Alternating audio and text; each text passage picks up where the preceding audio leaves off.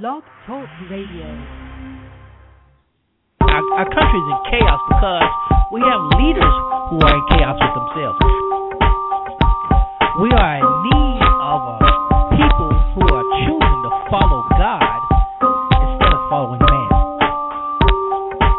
You, you'll never see change happen until you begin to make change happen. And unfortunately, that hasn't been done in the church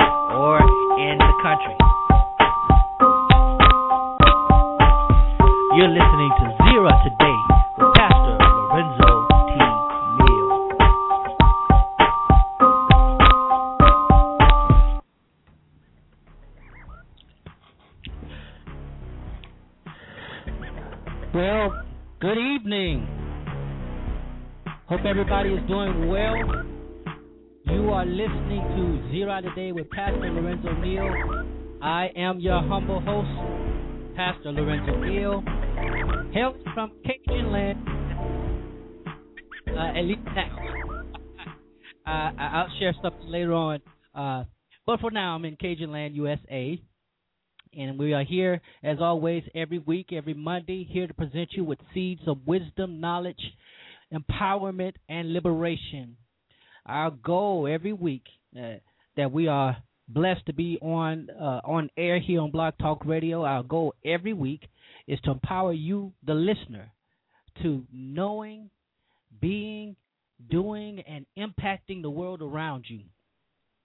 Uh, you know, we want to promote a knowledge that is engaging and transforming. And as always, you are welcome to join us on this eliminating journey, illuminating journey. You can call us. Call us. Uh, the line is open 917-388-4293. Uh, we're trying to get the chat room open. We always have the chat room open, and you log on to blogtalkradio.com and uh, join us in the chat room. And uh, you can get in, get in where you fit in in the chat room. Also, uh, follow uh, on Twitter at Prophesy. Excuse me. I, I need to take a drink because my voice is. I, I've had a long weekend. uh, Twitter at Prophesy. Send us an email. ltneal at cox.net. Uh, Pastor Lorenzo Neal at gmail.com. Um, MySpace, Facebook. We're on there. We're everywhere. Uh, even now, we have a blog. Uh, you can follow some of the things we'll be posting on our blog, uh, lorenzotneal.wordpress.com. So hey, we're we're yeah, we're expanding our territory, enlarging our territory as God sees fit. But again, hey, we're glad. Welcome, welcome, welcome. It's another exciting Monday, the last Monday of March. And if you like me, you feel that this this year is going by so fast. I I mean, I it's the end of March, going into April. Uh, you know, in my mind, I'm already seeing summer break. yeah, it's moving quick, really quick, and but I'm just glad that, uh, like the old folks say, I'm just glad to be in the land of the living. One more time, and I, I'm telling you, I'm coming back off of a wonderful, wonderful weekend. We uh, this weekend, I, a couple of dynamic events happened. Uh, first, uh, Bishop Car- Carolyn Tyler Guidry is who is the presiding fe- prelate of the Eighth Episcopal District of the AME Church, where I pastor. We held our um, mid-year holy convocation, and man, it was phenomenal. The theme is about innovation, and uh, of course, every pastor, every church, everybody needs to have needs to be innovative. You know, can't be doing the same thing over and over. But I tell you, it was a wonderful time. Wonderful time. We were blessed by our senior bishop, uh, Bishop John R. Bryant uh, who's the father of Jamal Bryant. Those you may know Jamal from Empowerment Temple, AME Church in uh, Baltimore, Maryland. Uh, uh, we were blessed, man. We had a dynamic time, and uh, so uh, I, I, you know, I thought that would be good for Friday and Saturday. But also, my high school had an all-star reunion thing going on. You know, it was just all-star weekend, and I got to go home for a little, for a couple of hours, and hang around with schoolmates and classmates that I hadn't seen in some time. So, hey, class, if y'all listening, I I'm just glad that I got a chance to see you just for the little bit time that I was there. And uh boy, I had fun. Uh I put a few pictures up on Facebook, so uh, on my personal Facebook page at facebook.com slash Lorenzo T Neal.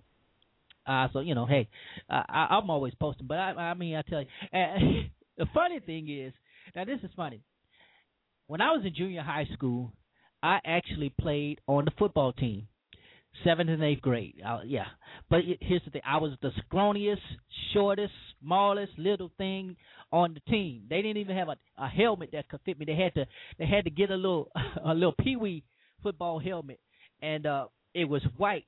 The, you know, our colors were blue and gold. And everybody knew who I was on the team because it was, you know, there's Pee Wee, the little that's the little scrawny boy with the white helmet. I stood out, but I got a chance to play on the team. So this weekend I got to reconnect and reunite with some of those team members. we went uh we went five and two that year. Uh, we lost to one game to uh uh Lee Junior High, I think it was Neville Lee Junior High. We lost, and when I say we lost, we lost bad. It was like a blowout, fifty six something to zero.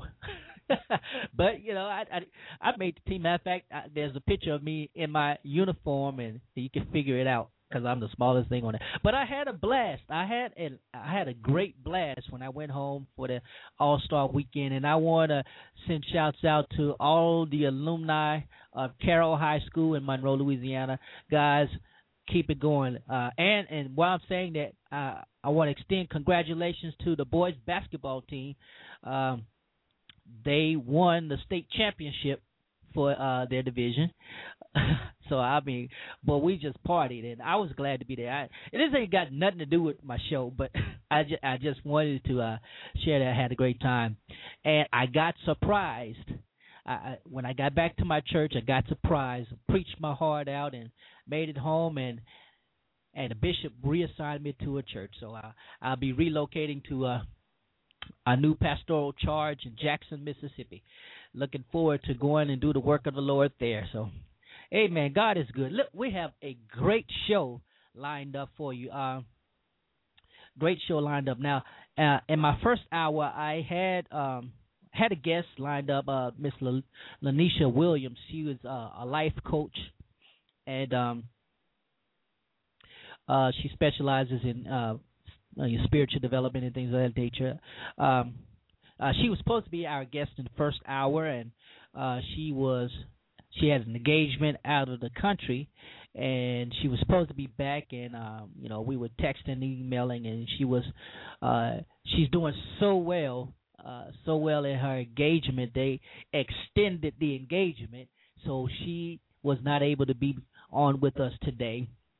But we are rescheduling and uh hopefully we'll have her back on uh uh, we'll have on the show soon. Uh, so I mean, it's a great job when people want you to stay somewhere. when people want you to do what you do, it's it's a great thing. So, uh, so we, you know, we kind of got we got we got other stuff to talk yet, talk about, and and in place it's always good to have a backup plan, and we do have a backup plan for that. But in the second hour, now this is I'm excited about the second hour because in the second hour we will be joined by author, entrepreneur, and professor Shanon Nelson, and Shanon is the author of the book Get Over Your BS. and, and so uh, in the second hour, she'll be on with us and we'll be talking Getting Over Your BS. So you really want to. Uh, uh, you really want to stay tuned for that exciting segment of the show. So, as always, we don't want to go far. I've already talked too much, but uh, before we go any further, we're going to do what we always do: go to the Lord in prayer and uh, ask His blessings and insight and moving uh, along the way as we uh, go through the show. Father, we thank you. We praise you. We love you. We magnify you. We realize that every good and every perfect gift comes from you. And even as now you give us the very breath and the breathe, please, you're the and finisher of our faith, and you're allowing us to do this show. We pray, God, that you will make it prosperous. Not our will, your will be done.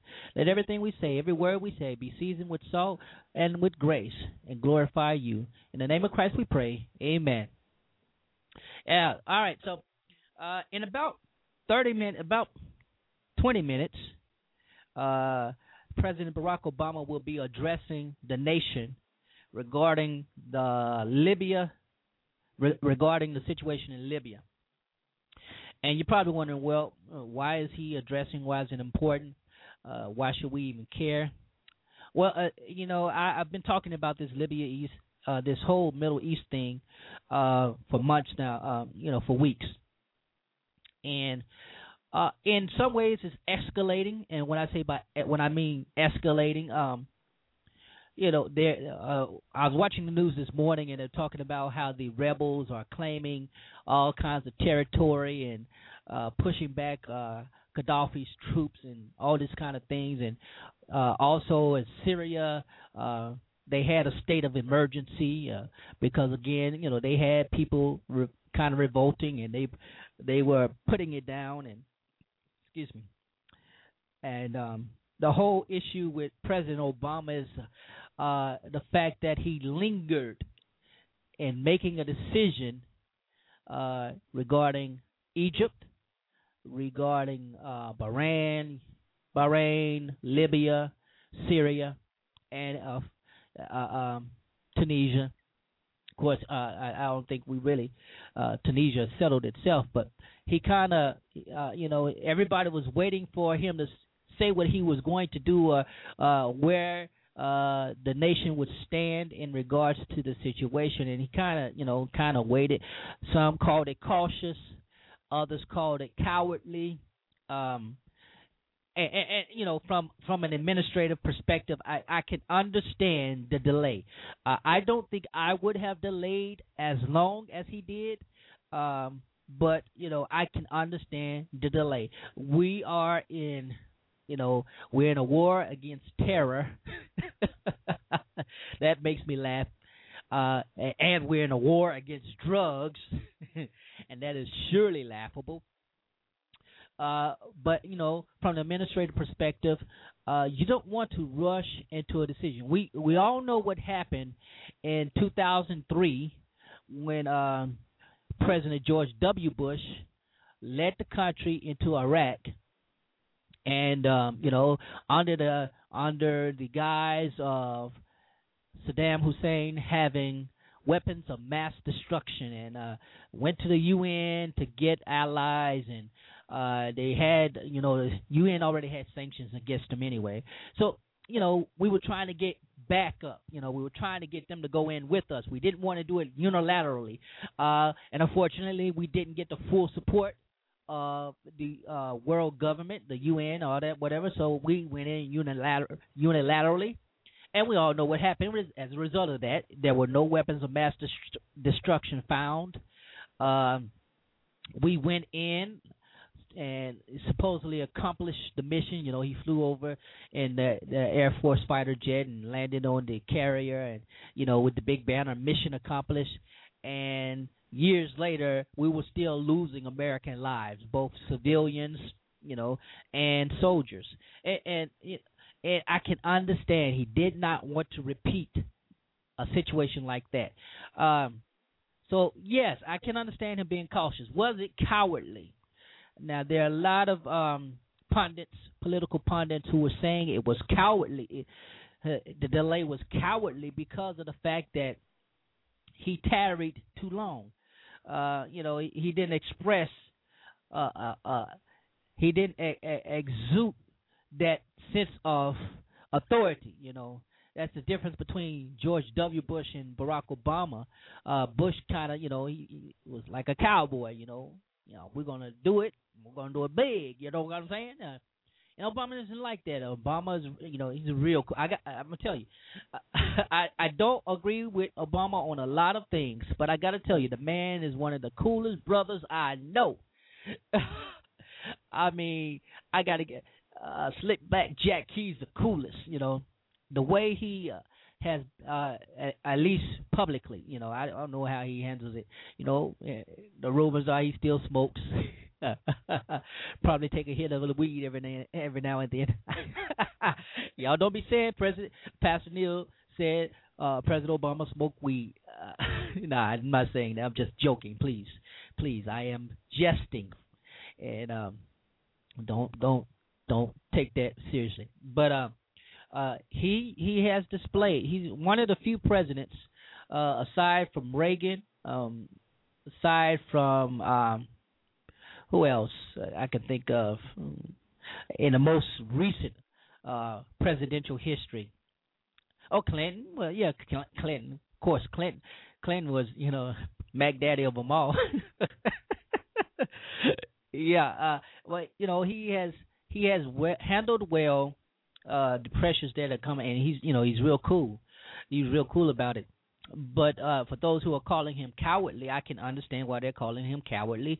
Uh, anytime a regime, a regime, uh, a regime, an oppressive regime, uh, begins to turn their weapons on their own people, um, we should, uh, they should be uh, taken care of.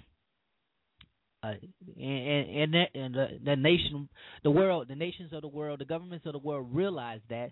Even the um, Arab League realizes that. You know, you don't turn your weapons on your your your your own people. Saddam did that uh, uh, on the Kurds in the early '90s, and it's part of the reason why we went in, uh, in you know under the first Bush. Um, and there are a lot of people that you know. There, are, Stalin did it, Lenin did it. Uh, they turn their weapons on their own people, and you know it, it's it's genocide. Uh, they're, uh, oh, they're doing it in Africa, all over, uh, not just in Libya, but in in, uh, in the Sudan, you know, Rwanda, uh, in the Congo uh, right now. And, and while I'm talking about this, guys, pray for these people, pray for these countries. You know, especially these are experiencing this type of civil revolt. Um, is what's what's happening on Africa is significant, especially to those of us who are African Americans. It's significant because for, it's significant for two things, for two reasons, and I said this before in, in, uh, in the broadcast. Uh, it's significant because there are people of color, and those people of color are being oppressed by their own leaders. We know what it's like to be oppressed as people of color. You know, uh, I mean, just you know within the past half decade, a half century, you know, we we're just coming out of that type of oppression. And when you have your own leaders oppressing you, it's not like you know apartheid in South Africa. Africa was, you know, it's it's different. You had other people. Yeah, they are in your country, but they're really not your color. But when you have people of your own color, you know, coming after you, attacking you, and killing you, and placing you in jail, oppressing you, not letting you have free speech and all of that stuff. It, yeah, it needs to be addressed. And so, you know, while Libya right now is getting the forefront of the media regarding this, it's happening all across Africa. Uh, there are places. Uh, in other places of Africa, there are places where the same thing is going on, uh, and oppression needs to be addressed no matter where it is, and we need to call for liberation all over.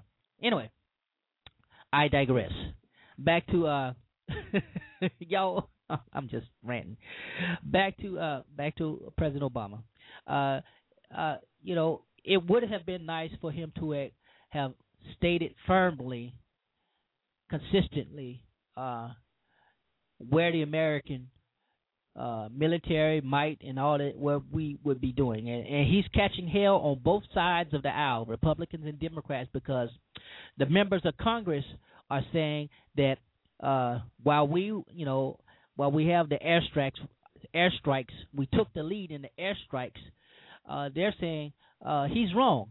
Obama is wrong because he should have at least come to congress uh, you know ask congress before authorizing any type of use of force. And you know, I'm kind of iffy on that because you know, when when Bush did it, you know, there were those who were just outright outright hate hating, you know. And though there there are some who hated then who still hate now. They they didn't want to commit any type of of America's military resources, and that's understandable. We're already stretched, you know were already stretched and that's understandable.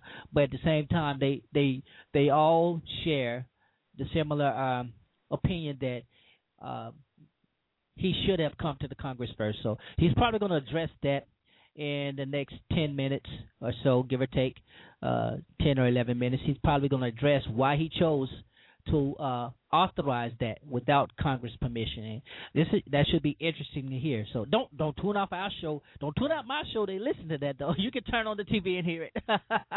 yes, amen. Um, uh, uh, one story I want to share. Uh, two stories. two stories I want to share. Uh, matter of fact, I'm, I'm going to take this break because I, I did go over my time with a break. I'm going to take a quick break, and uh, when we come back from the break, we're going to talk. Uh, we're going to talk Geraldine Ferraro, uh, her past, and another story of an honor student out of Florida who gets this break. Just be back.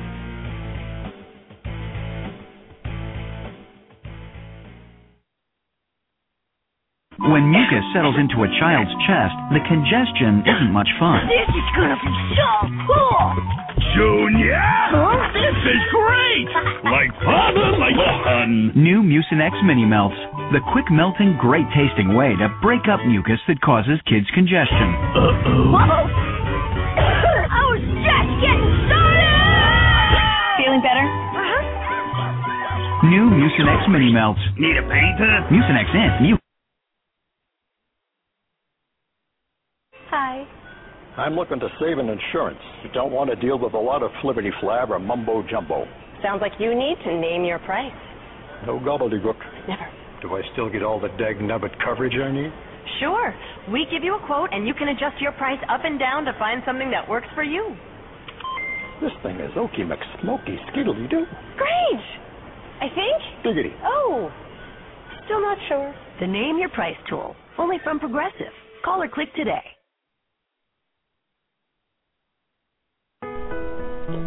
Do you have ideas that you'd like to see in printed book form? Do you have a book idea and need help putting it together? Are you an inspiring author looking to publish your own works? Then Zera Publishing Company is what you have been looking for. Since 2004, Zera has been helping aspiring authors bring their ideas to life. We are a self-publishing and author consulting company dedicated to sowing and growing your ideas into print. Our rates are reasonable and our service is excellent. For more information, visit www.zerapublishing.wevs.com. Sowing and growing your ideas into print. We are Zera Publishing Company, a limited liability company. I don't want to go blind from diabetes. I don't want to lose a foot or a leg. I don't want to have kidney failure, so I'm taking control. I'm controlling my diabetes. It's making a huge difference. I'm eating healthy and staying physically active. I'm taking my medicine. If I can do it, anyone can. Control your diabetes for life. Call 1 800 438 5383.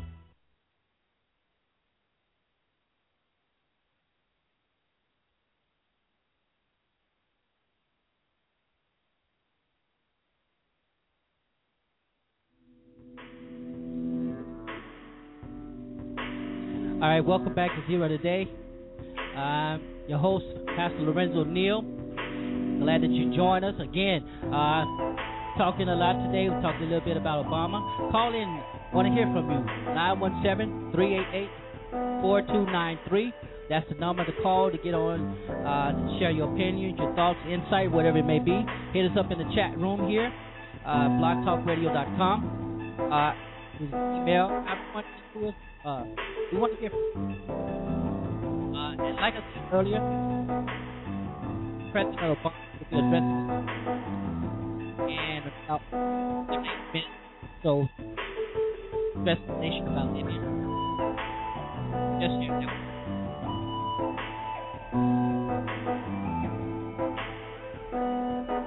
Oh, yeah, yeah, yeah. Gotta love radio. Gotta love live radio. Uh, so, uh, at the uh, at the as I was going into the last break, I said we'd talk a little bit about Geraldine Ferraro. Um, and, and I'm going to get into that. But before I get into that, I, I was surfing the web, and I, found a story that I couldn't believe. I, I, I really couldn't believe it. Um, but I, I'm gonna share this with you. Um, and let me pull this up real quick. Um, all right, here we go. Um, I found this uh, this this uh, story on MSNBC on online.com, so you can check it out.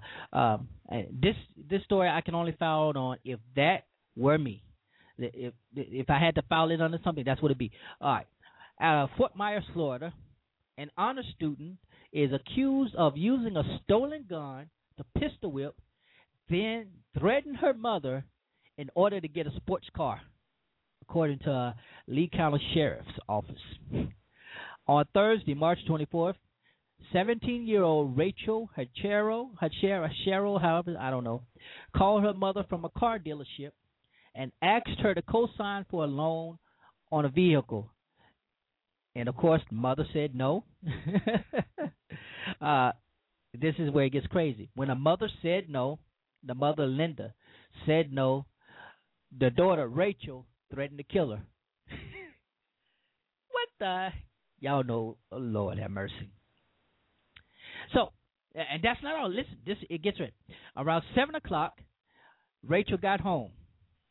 That's the daughter, the honor student. Rachel got home, confronted her mother with a nine millimeter gun. oh my God! This girl, first of all, calls her mother from a car dealership asking for a, a cosign on a loan to get a car. Come on. 17 year your high school student. Uh, then she gets home. She threatens, you know, she when the mother says no, she's threatening her.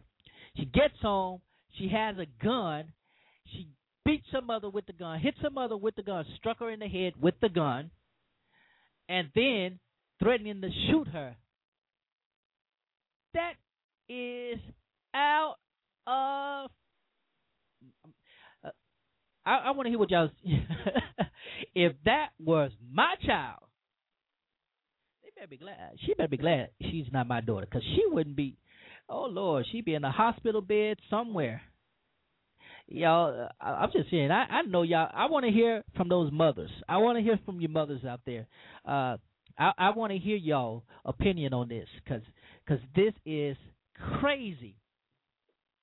All right, and and here's the here's the kicker: the mother did not want to press charges on the daughter because the daughter was or is an honor student.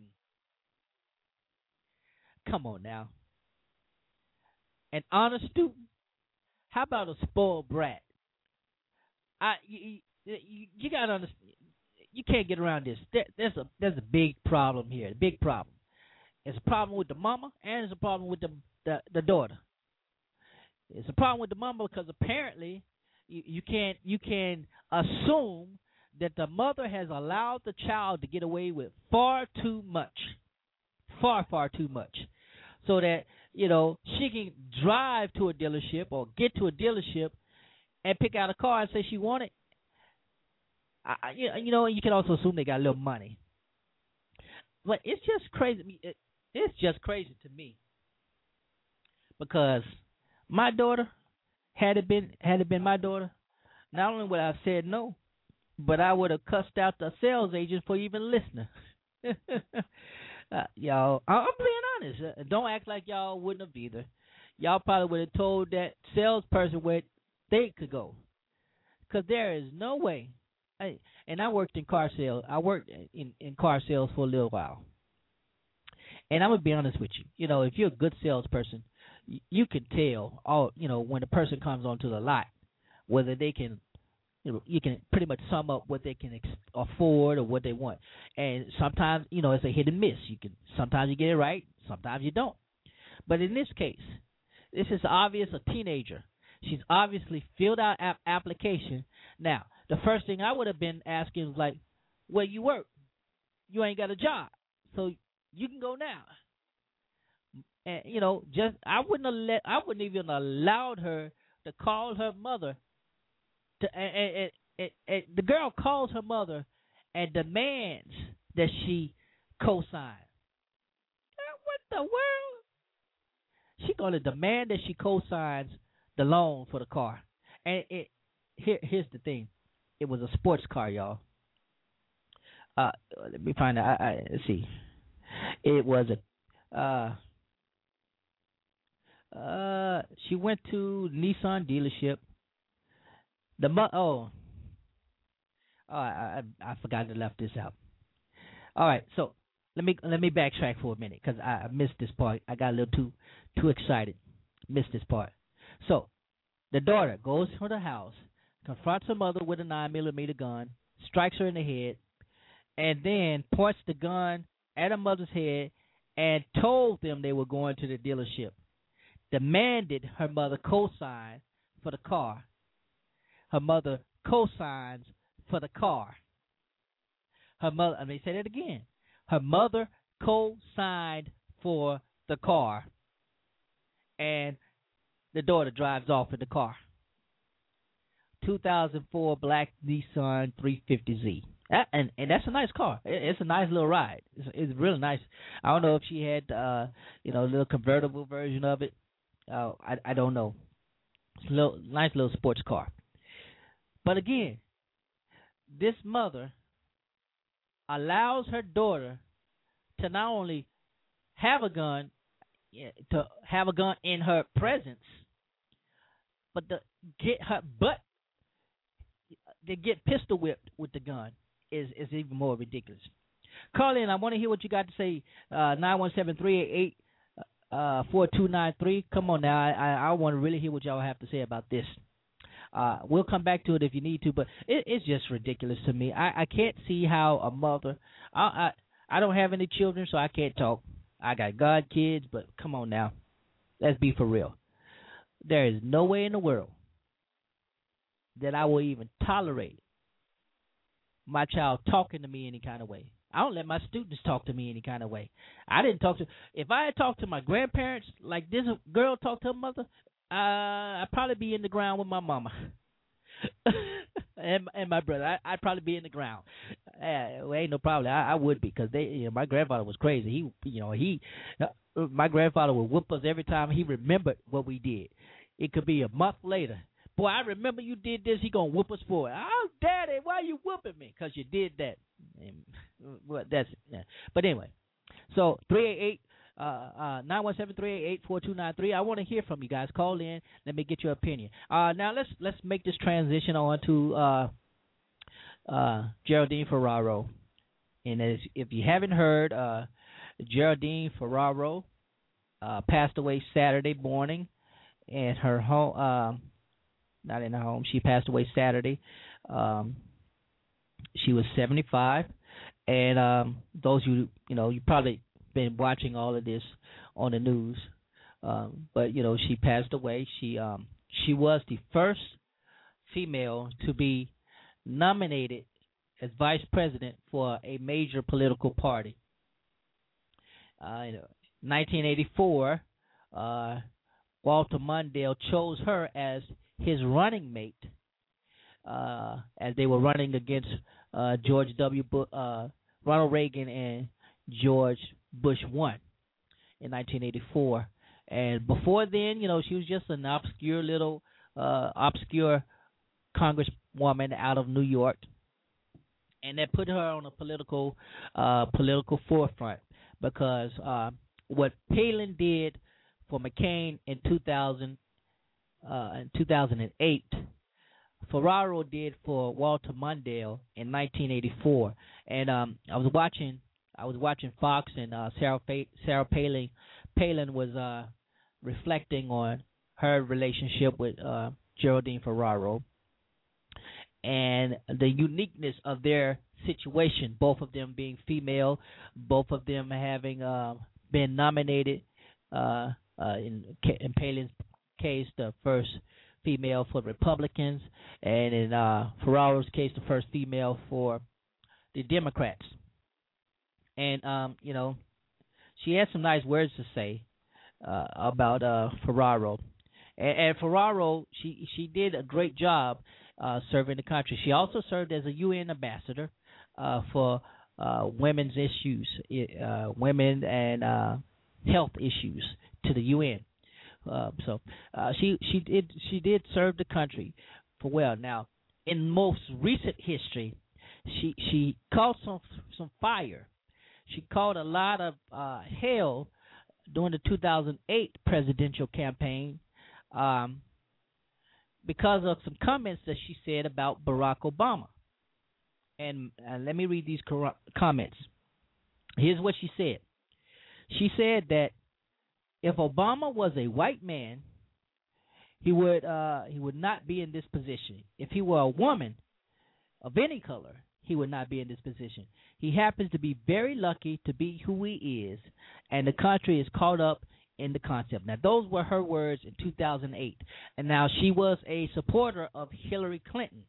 So that you know, of course, it you know it came across as if it was a racist statement, and the media had a field day with it. I mean, they they had a field day with it. You can go on YouTube and uh, you're gonna find if you type in uh, Geraldine Ferraro and Obama, you're gonna find out all kinds of stuff. Um, and, and I'm gonna be honest with you, I actually agreed with her on this, and it's kind of funny me agreeing with the liberal every now and then, uh, but I actually, excuse me, I actually agreed with her because it was a very it was a statement of fact, and she said this. She wasn't trying to be racist. She was simply presenting a statement of fact. Matter of fact, uh, in one statement she made, um, she said that it is a case of white resentment. Uh, and you know, now that kind of does border. Mm, that borders, you know, racial.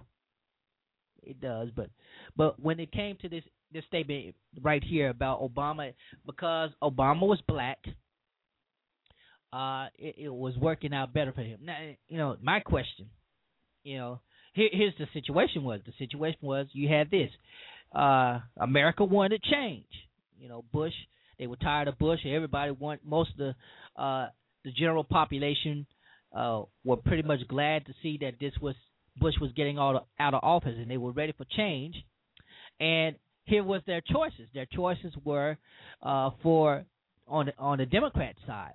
Their choices were a white female lawyer and politician in the person of Hillary Clinton, or a black male lawyer and politician which one do you think uh, would produce the most guilt? I'm, serious. Which one do you think would produce the most guilt out of the two? Both of them were lawyers. Both of them were senators. Both of them were, uh, uh, you know, they they they both shared similar views politically. Uh, uh, you know, but which one brought about the most sense of guilt in regards to the desire for change? And of course, that was Barack Obama.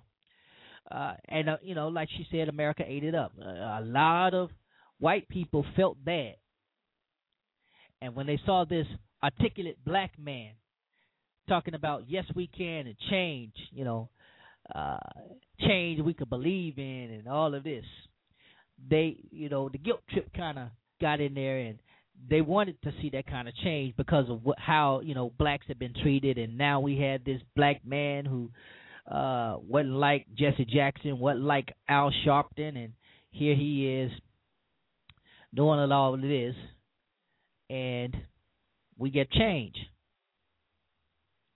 So that's the way the cookie crumbled. She got what I mean, she literally got toe up for that in the media, and you know you really can't blame her for it. I, I can't blame her, but that's the way it is. Uh, I, again, I want to hear your comments uh, on on this and comments about uh, Geraldine Ferraro, uh, and especially want to hear the comments about the girl.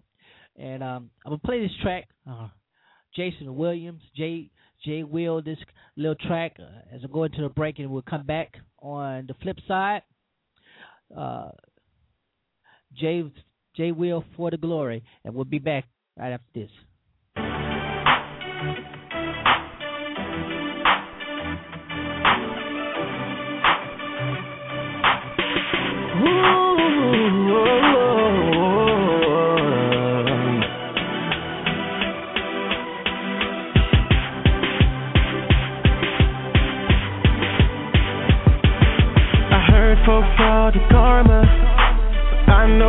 It is real.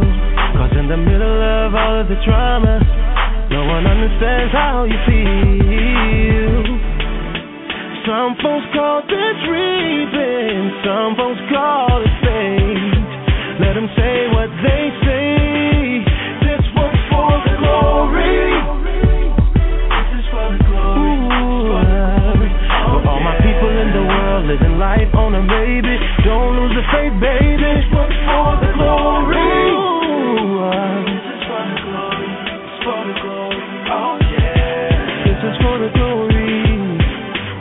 Is for the glory of you. I see through the trouble. Purpose true and clear. When it's hot enough to bubble, know I'm coming out of here. I will be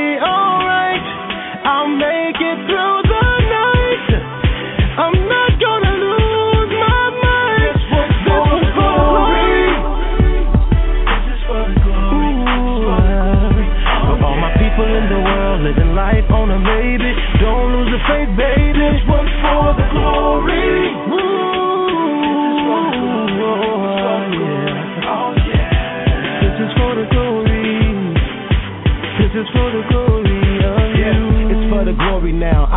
A million people screaming about their problems, how they can't pay their bills. Feeling down in their body and they rest ain't sound. Popping pills in the morning, keep the BP down. How the doctor with the diagnosis gave the family final notice. Cause when it's freezing at the coldest, it's for the glory. You gotta know it's for the glory. It's for the glory. You gotta know it's for the glory. one's It's for the glory. This is for the glory. For all my people in the world living life on a baby. Don't lose the faith, baby. This one's for the glory. Uh. This is for the glory. It's for the glory. Oh yeah. This is for the glory. This is for the glory of you. This is for the glory of you. This is for the glory of you.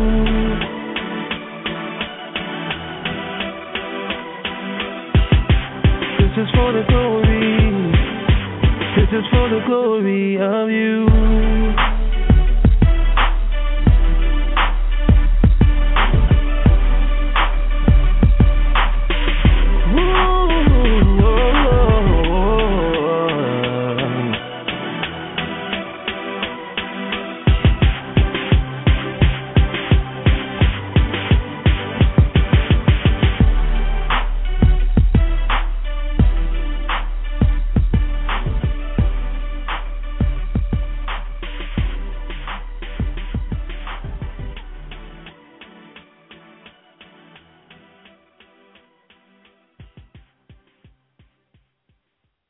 Samuel. Green, Supervisor Phyllis N. Green, and the 12th Episcopal District of the African Methodist Episcopal Church invite you to join them at Holy Convocation and Pastors Conference 2011, April 6th through the 9th at the Doubletree Hotel in downtown Tulsa, Oklahoma. This year's theme is Walking in Your Spiritual Authority. Get ready for exciting and excellent preaching, teaching, and singing from some of the premier preachers and workshop presenters and psalmists in the kingdom. Guest preachers include Reverend Dr. Floyd Flake, Bishop Adam J. Richardson, Pastor Jamal H. Bryant, Bishop John R. Bryant, Reverend Jasper Williams Jr., Dr. Jessica K. Ingram, and Dr. Walter T. Richardson. Special music provided by Psalmist Lowell Pye and the 12th Episcopal District Mass Choir.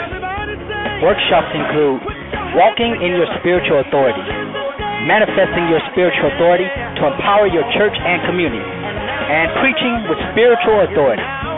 And for the youth and young adults, the remix, Hip Hop Spirituality and the Church, something for clergy and lay to empower you to walk in your spiritual authority. You don't want to miss Holy Convocation and Pastors Conference 2011. Conference host Bishop Samuel L. Green and Supervisor Phyllis N. Green look to see your face in the place. Register today by calling 501-375-4310 or visit www.12thdistrictame.com to register online. Again, you don't want to miss Holy Convocation and Pastors Conference 2011.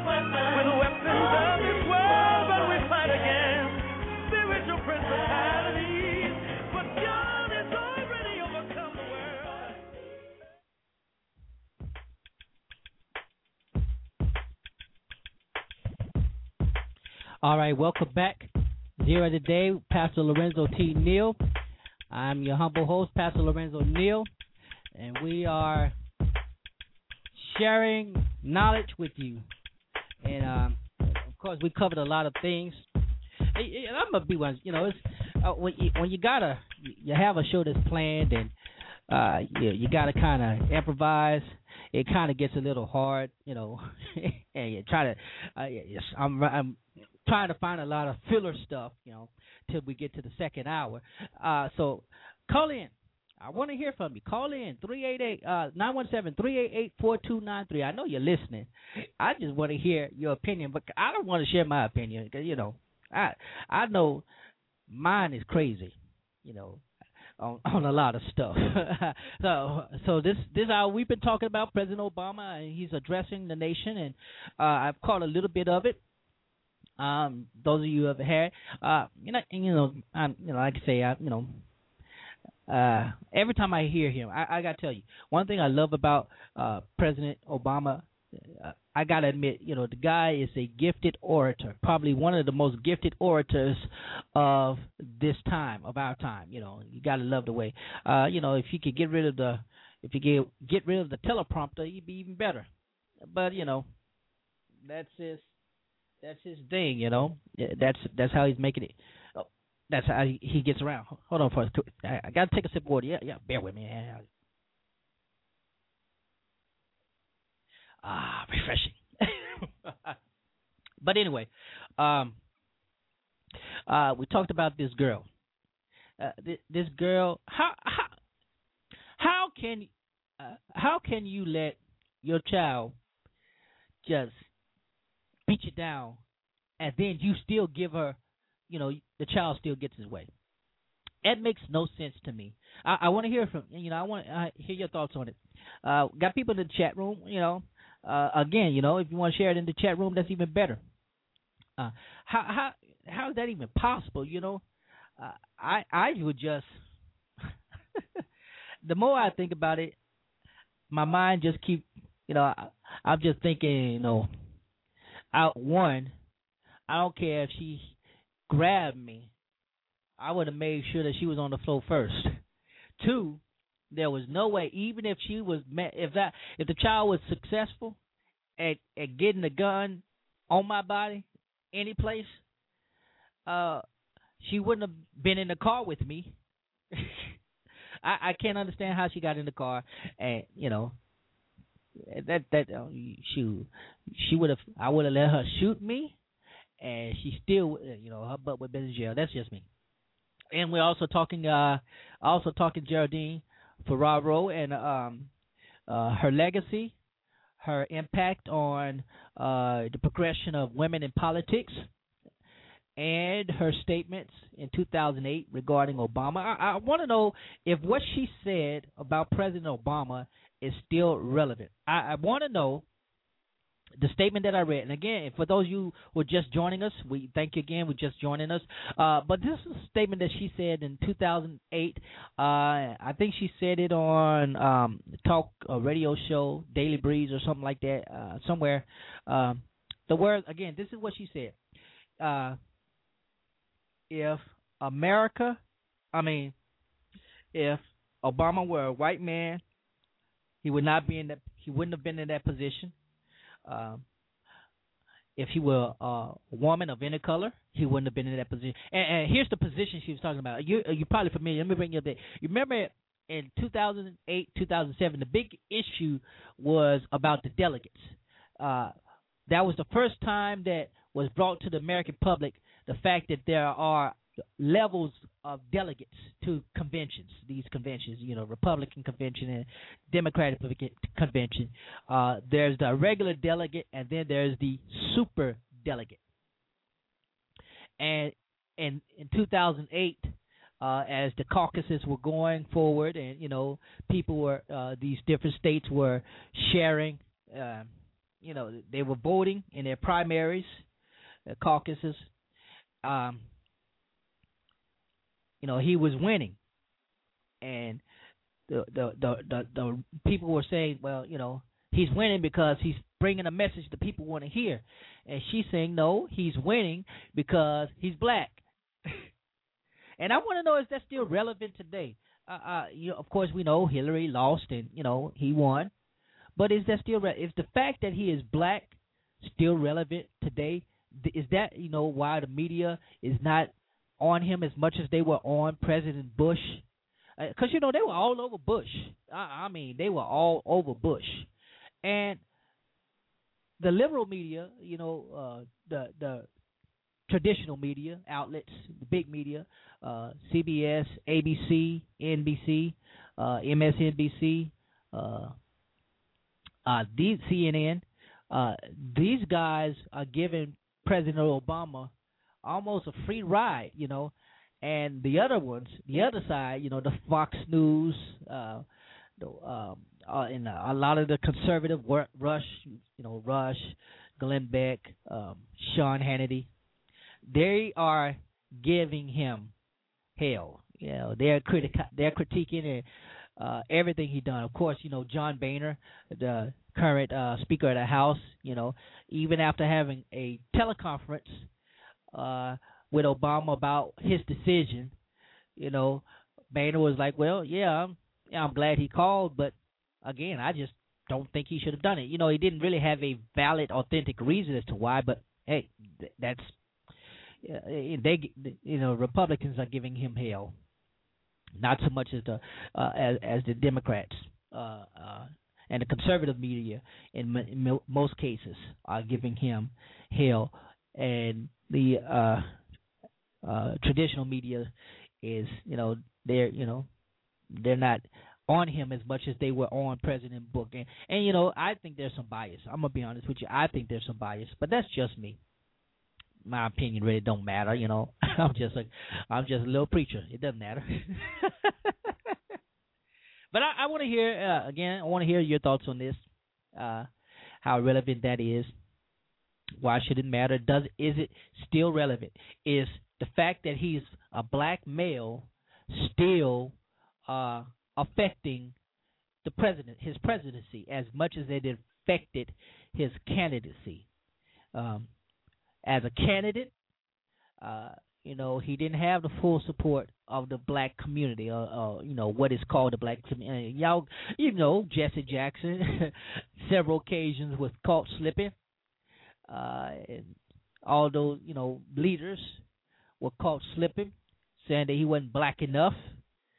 Of course, on the night that he was, uh, that he won the election, uh, we saw the tears from Jesse Jackson. We heard the praise of everyone, uh, including myself, who were uh, who were applauding the, the historic moment. Uh, and, and, you know that that was a great thing. But uh, again, and and, and the uh, question I, I, I personally uh, I, I you know I I wonder is you know um I, I know race does not play a factor into this decision, you know, but um, I wonder how much that has shifted. Uh, uh, how how the opinions of these people who uh, were were supporters and who voted for him in 2008 and now are rallying behind the Tea Party and all these other movements. I, wonder. I, wonder uh, how much of an effect uh, his race now plays into that. Uh, and, and, like I said, Ger- Geraldine Ferraro uh, mentioned that it, it, it is a case of white resentment, white resentment in the sense that um, that um, he's been he was characterized as the savior, as this much needed person, um, and everybody was eating it up. You know, everybody was buying into it because they wanted change. And she was she was saying that uh, some people just weren't going to get on the party, and but that's it. That's it. But hey, again, what do I know?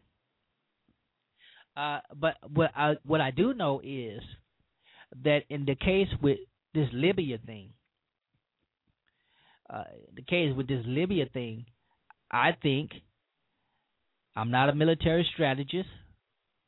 I'm not uh a political pundit, but I can tell you one sure thing. Obama has not acted as a leader. He has not displayed the strength of leadership. I'm not saying that he isn't a good leader.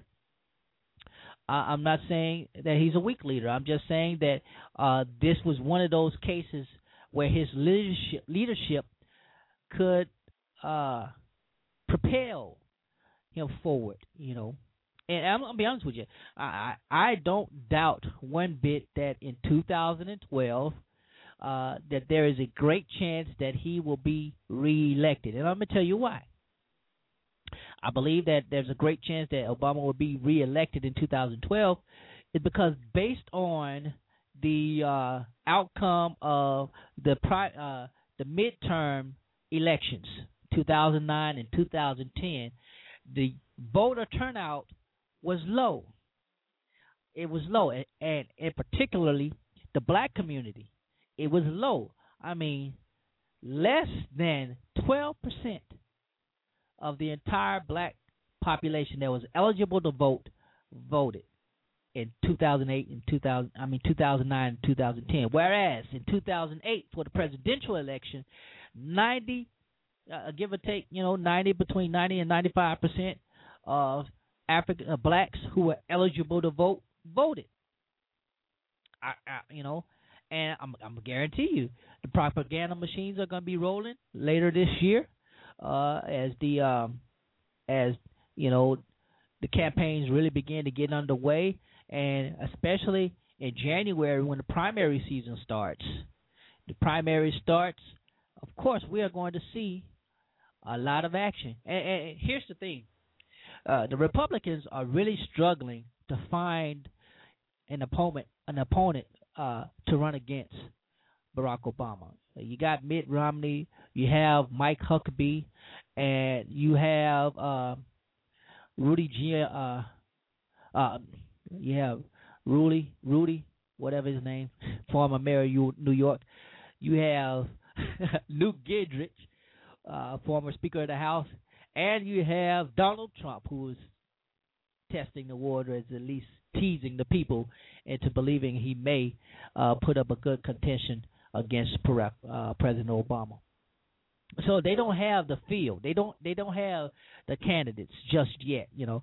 And uh, for those of you who are not aware, there is a black candidate in the Republican on the Republican t- ticket. Uh, Herman Cain. Herman Cain uh, has formed an exploratory committee. He has formally announced that he is seeking uh, the nomination for the Republican Party. And uh, the last person who has even gotten close to to uh, really getting national attention with the Republican Party was Alan Keyes, uh, Ambassador Alan Keyes, and uh, FYI, Alan Keyes also ran against President uh, then uh, State Senator Barack Obama for the Illinois Senate seat. He he challenged him in the loss, uh, but Alan Keyes was uh, one of the only before Herman Cain in this cycle was the other only other black male to run uh, to seek the Republican Party nomination. And if I'm wrong, y'all, you correct me, give me information. I I don't know. I may be missing it. I, I you know, I do that sometimes. We all do. So, uh, uh but but uh, yeah, Herman Cain is, is is he's thrown his hat in for the presidency against Barack Obama. Now, it it would be interesting. I, I I'm telling you, it would be interesting if there were two men, two black men running for president, Republican and Democrat. I tell you, that would make some interesting media.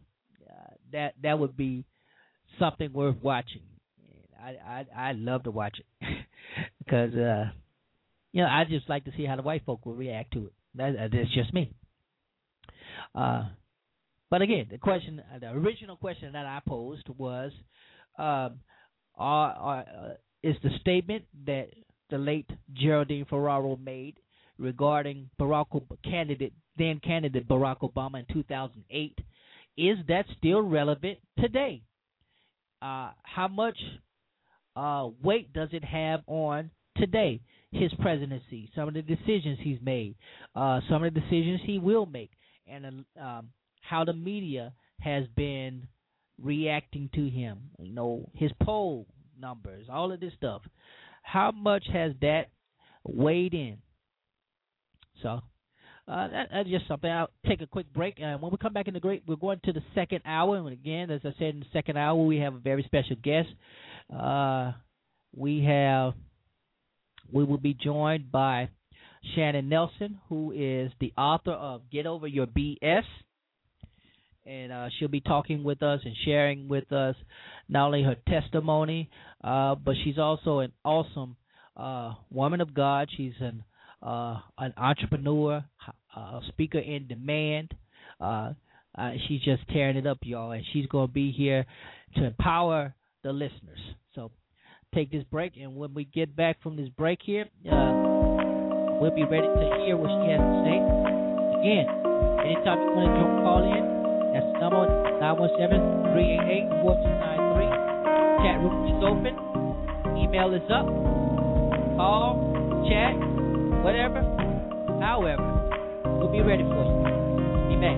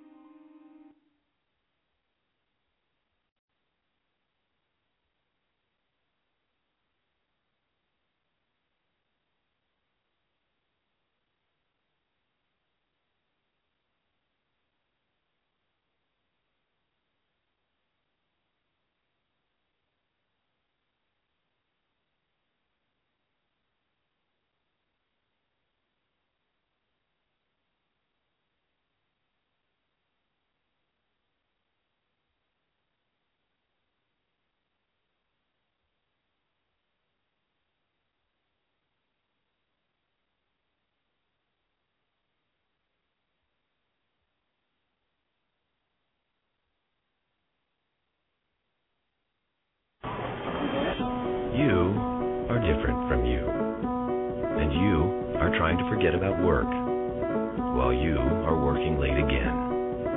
And you miss your kids. And you miss the waves. And you can't believe what you just saw. And you need to laugh. And you need to cry. And you just can't get her out of your mind. While you just want to know if he's okay. But you need a place to eat. So you stop and listen to that band you saw that time near that place. While you let everyone know you're almost there. And you want to share. And you want to think.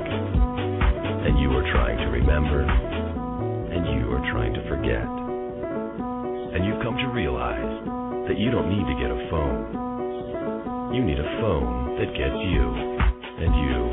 And you. And we are HTC. Bishop Samuel Green, Supervisor Phyllis N. Green, and the 12th Episcopal District of the African Methodist Episcopal Church invite you to join them at Holy Convocation and Pastors Conference 2011, April 6th through the 9th at the Doubletree Hotel in downtown Tulsa, Oklahoma. This year's theme is Walking in Your Spiritual Authority.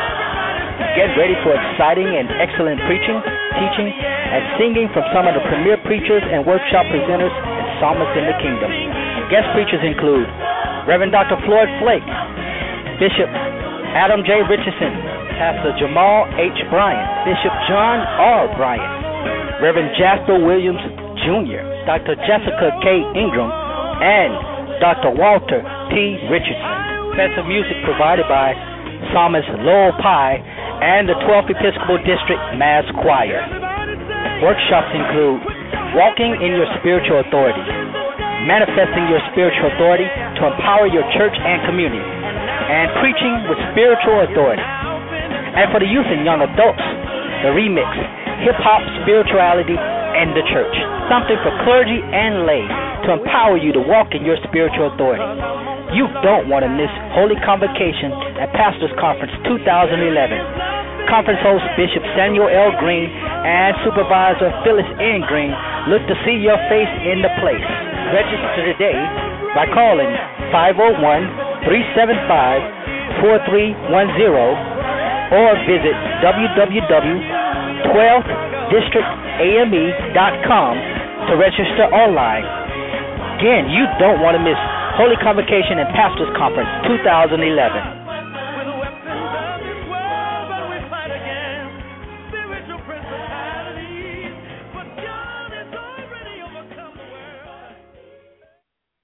Hey, radio fam. Can you imagine a woman desperate enough for a child that she would deceive her own father in law into committing incest? How about imagining having husbands so wicked that even God kills them? Can you imagine a prominent family covering up secrets dangerous enough to destroy their wealth and legacy? If this sounds like something ripped from the headlines of today's rich and famous, it isn't.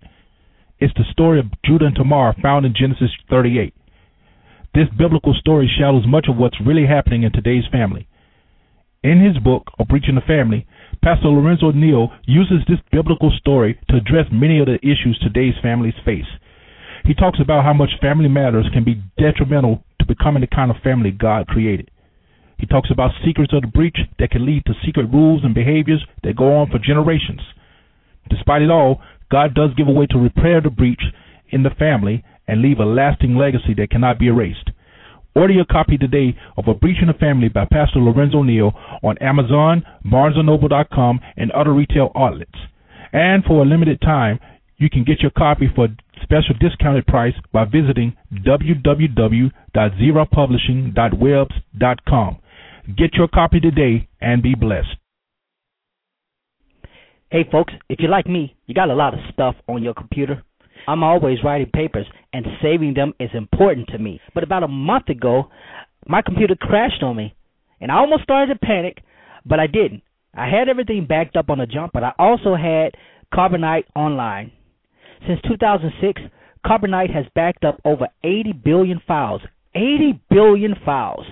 So that means you don't have to shuffle through your stacks of CDs or jump drives or whatever else. Carbonite Online uses the same encryption software that's used in online banking transaction and e-commerce. So you can be assured that your files are safe. As a matter of fact, it's so safe it's kept in a storage, and if you lose it, you can get it right back because they, re- they provide fast, simple, and easy file recovery straight back to your computer right where it was. And you can do it in a few simple steps. You could try Carbonite online for free for the next 15 days by visiting their website, www.carbonite.com. I'm telling you, I use it, I love it, and I'm sure you're going to love it too. Give them a try. Carbonite.com, an easy way to back up all your important files that you want to keep safe. Sowing seeds of wisdom, power, insight, and liberation. Promoting knowledge that is engaging and transforming. This is Zera Today with Pastor Lorenzo Neal.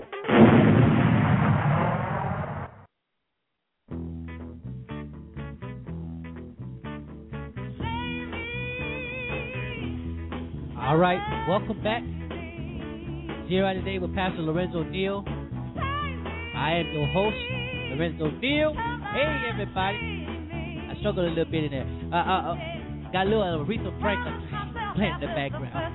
And enjoying it, every bit of it. Yeah. Let this play for a little bit. And then after this, we'll be joined by uh, Miss Shanon Nelson. So y'all just listen to a little bit. Yeah, rude voices.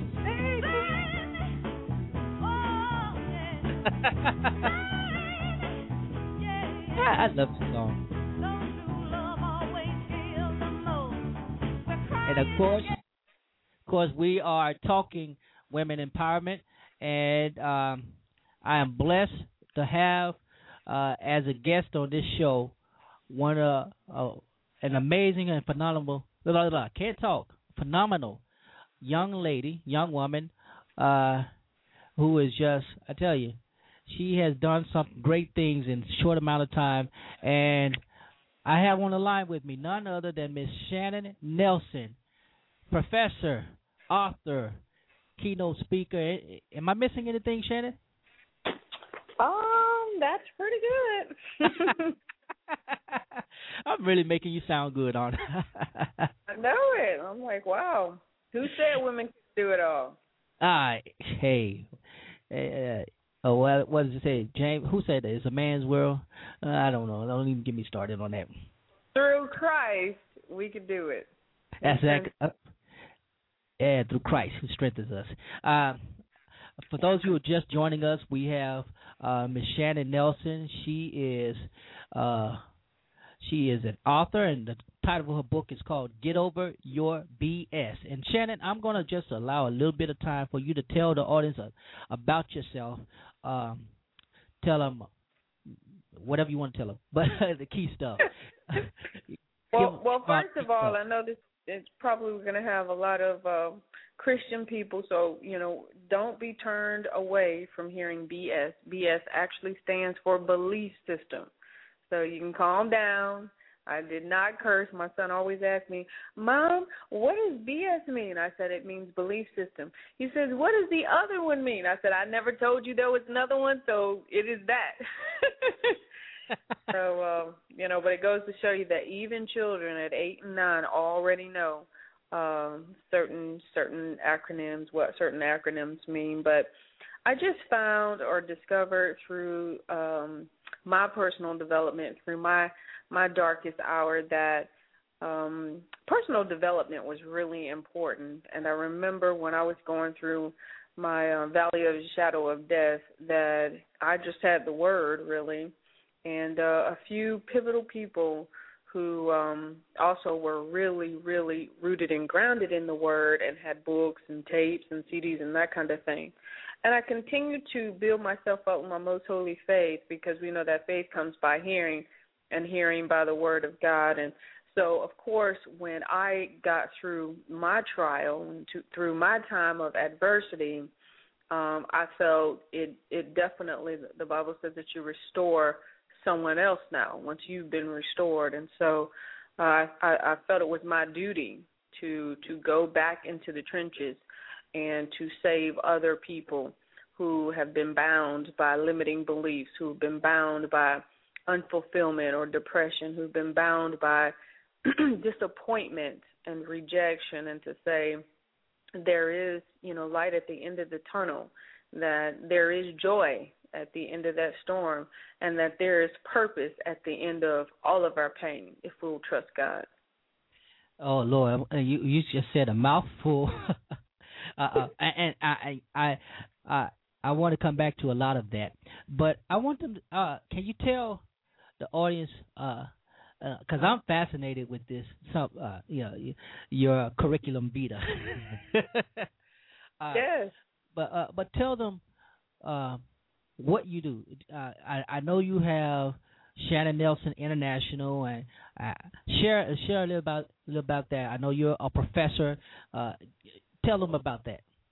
Okay, well, Shanon Inter- uh, Shanon Nelson International is basically is a conglomerate of different entities that will serve the people essentially because we know that we're all servants and so you know a few things that I believe that I've been charged to do you know before it's my time to go go on to be with Christ is to help other people uh publish their books you know help uh, get the word out. You know, it's it's about kingdom work and kingdom purpose, and most people feel that they have a book inside of them, and they just need that extra support um, to get it published. And I thank God for instrumental people in my life during the time that I was going through the process of getting mine written and published, and uh, they were there to to support me along the way and make sure that you know, I didn't get raped by the the book agents or the book publishers and end up, you know, yes, like indeed. some paying ten dollars a book and making no profit. You know, I'm saying pain. Don't now. remind me. My been lord. there, been there, done that. yeah, so you know, I tell people all the time, two hundred and fifty-five dollars for your set. Yes, but if I if I tell you how much I save you, you'd be glad to pay two hundred and fifty-five dollars for a How to Publish Your Book in ninety days or less uh, CD set with book. I said because I'm here to bless your life, not to take anything away, not to, you know, scam you or anything like that. I don't even stand for things like that. But you know, I just know um, that there's a lot of ways that you can get um taken advantage of when when publishing a book. And you know why in business we always we say systems take save us time money and energy. So why would you go trying to reinvent the wheel when someone's already published two books working on their third book and they already have vendors, they already have relationships with people, they already know who does great work? Because I don't just settle for mediocrity. You know, I deal with people with the spirit of excellence and I mean if I send something back to them 12 times, they're going to do it 12 times and have a good attitude about it. I'm not rude, but you know, they just understand how particular I am about my things and so when you go to my website, when you see my logo and you see the covers of my books, you know that that was somebody's sweat equity that actually you know toiled over that thing day and night because they believe you know in the word to do things with with decency and in order and with the spirit of excellence. And so i have a great relationship with all of them and can go back and continue to do business again and again and refer people. So i have one and she says well she said i don't understand how you do that because i don't i i don't have you know a relationship with any of the people that you know, have done my website or done work for me, she's like, um, you know, I keep changing people, you know, every time I have something new. And so I thank God for being able to finally not not that I didn't have any nightmares. I did have some nightmares with oh, yeah, going that, through the I, I, like I, to the right ones. But uh I finally got to the right ones and I could save, you know, them that kind of thing.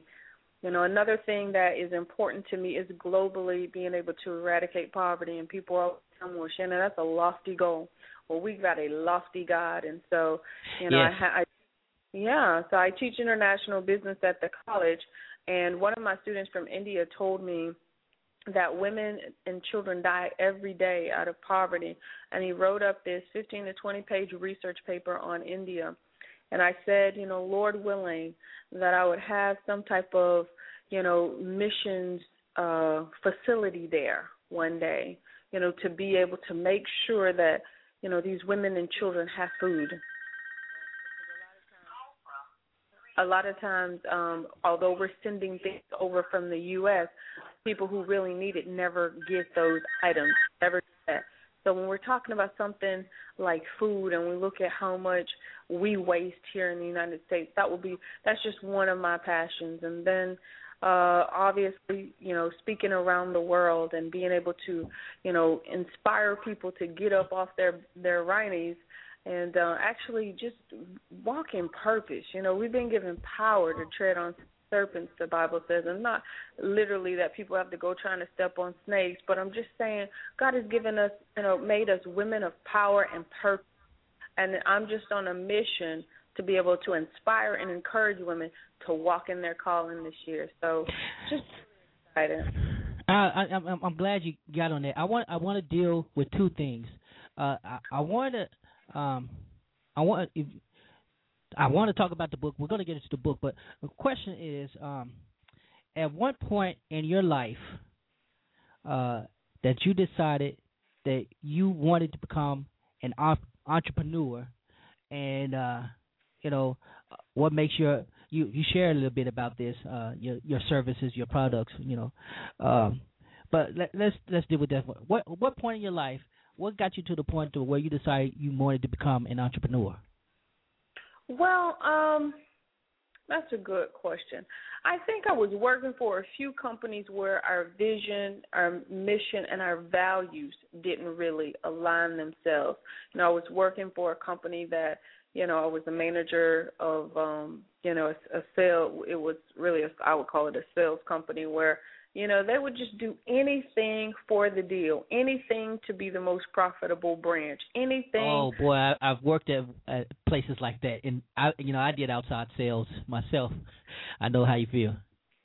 Yeah, and I just couldn't, you know, and so it was like I was this disgruntled employee, but it wasn't that I was disgruntled. I finally discovered what the issue was, and the issue was, you know, there was a war going on between my spirit and then what they were asking us to do. And there was just that wasn't just I couldn't. That that was against who I was, and so I finally said, you know, if instead of complaining about a company that I'm working with that's cutthroat and malicious and willing to take advantage of people and I don't stand for any of those things, why don't I create the kind of company that I would work in and employ other people?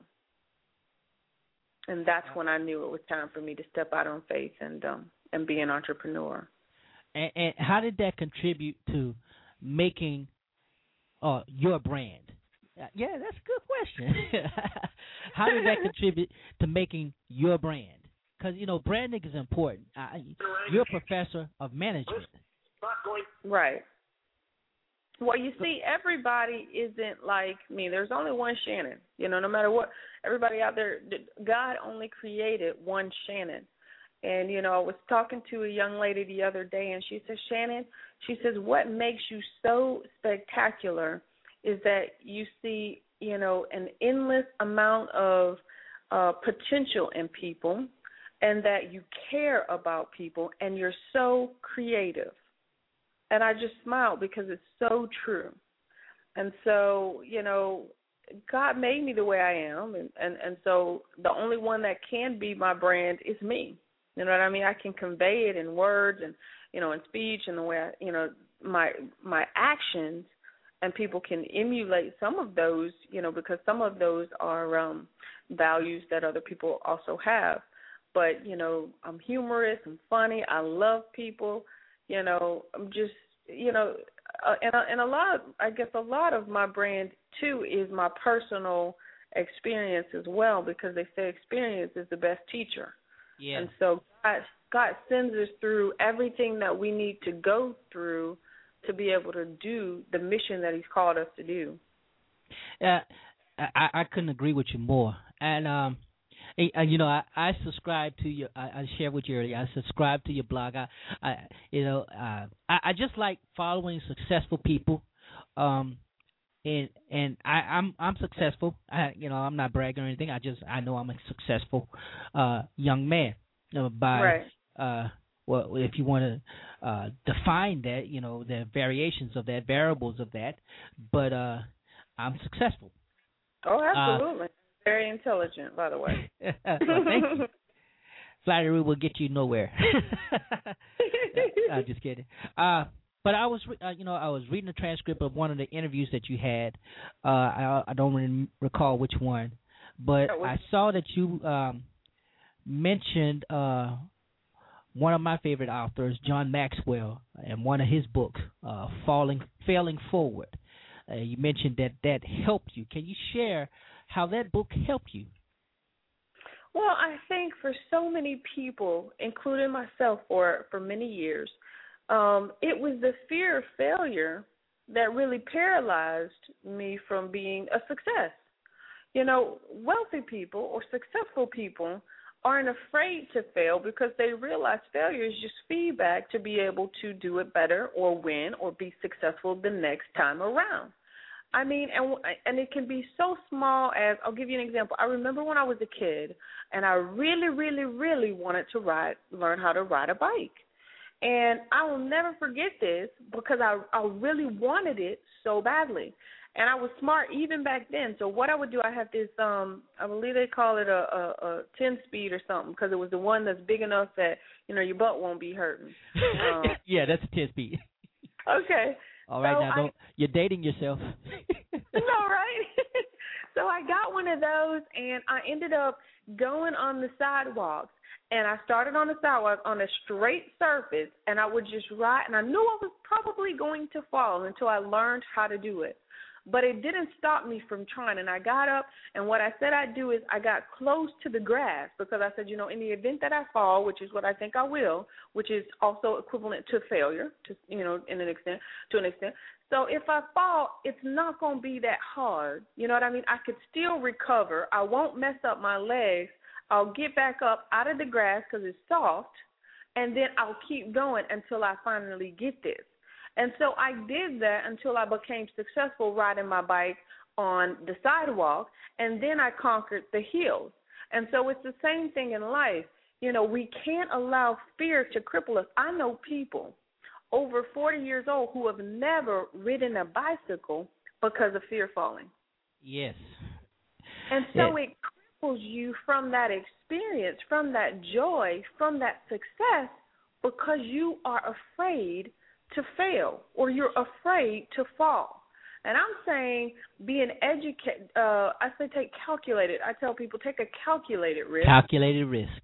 Right, which means just like I was, just get a little close to the grass so you won't scratch your legs up and so you'll fall softly and it won't kill you that you you can't recover from it, but then get back up and do it again you know, and uh, that's that's a a key principle to success, uh, spiritually, financially, all across the board. Uh, you can be a people person all you want to. You can have the gifts and the talents, but if you're afraid to uh, put them in action to engage those talents, those giftings from God, then you know it's stagnant. You're not going to get anything. I don't care how much how much people like you. People ain't going. People will help you, and the same ones that help you will tear you down. Absolutely. Uh, well, what we're going to do is I'm going to ask you one more question, and uh, we're going to take a break, and then we're going to talk a little bit more about uh, uh, your book, Getting Over Your BS. And uh, I, I need your guys to call. I need you to call because I know this is empowering for uh, women in particular. I, I, want you guys to call uh, number nine one seven three eight eight four two nine three. And I'm, I'm, gonna tell you this in advance. I'm working on getting the eight hundred number, make it a little easier. But uh, quick question before we go to break. Uh-huh. Uh Um, we're talking about you and success, and you know, you you you are definitely, uh, uh you know, maybe not what some people consider a rags to riches story, but you're definitely a success story. Uh, what are your suggestions, uh, you know, for people who are struggling to be successful? How can they be successful?